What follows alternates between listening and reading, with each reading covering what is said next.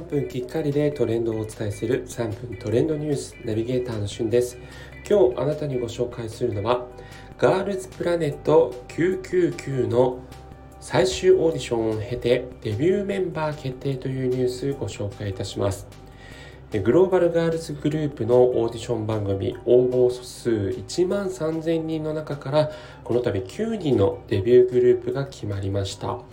日本、韓国、中国の3カ国それぞれから33人合計99人が参加したこのオーディションだったんですが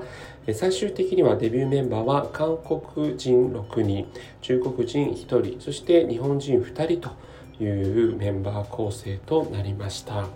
グループ名はですねケプラというグループ名なんですが KEP に数字の1ですね。に ER という造語になります。自分たちの夢をつかんだという意味を込めた KEP と一つになって最高になるという1を合わせた造語ということで活動期間はですね、2年半という期間限定グループになるんですね。まあ、あの、これ Mnet という韓国のあのテレビ局主催のオーディション番組なんですが、まあ、この Mnet 主催のオーディション番組で生まれたグループは、まあ、大体、あの、ここ最近はその活動期間が決まっていて、つい先日も活動が終了した、えー、アイズワンとかも2年半ぐらいだったということですね。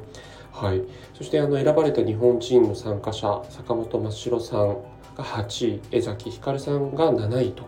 いうことになったんですがこの坂本真城さんという方はあの今、え、TWICE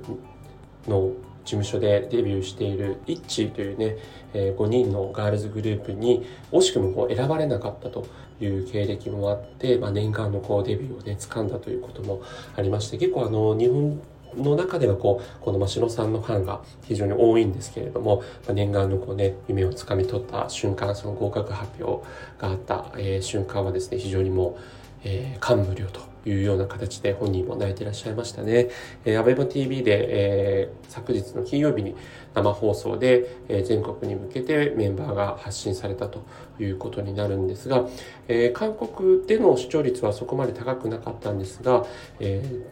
ー、日本にとどまらずですね全世界の、え国々での、え人気もかなりあるということでデビュー早々ですねきっとあの世界中で話題になるんじゃないかなというふうに思います、えー、ケプラー9人のね活躍本当今後楽しみですね。それではまたお会いしましょう。Have a nice day!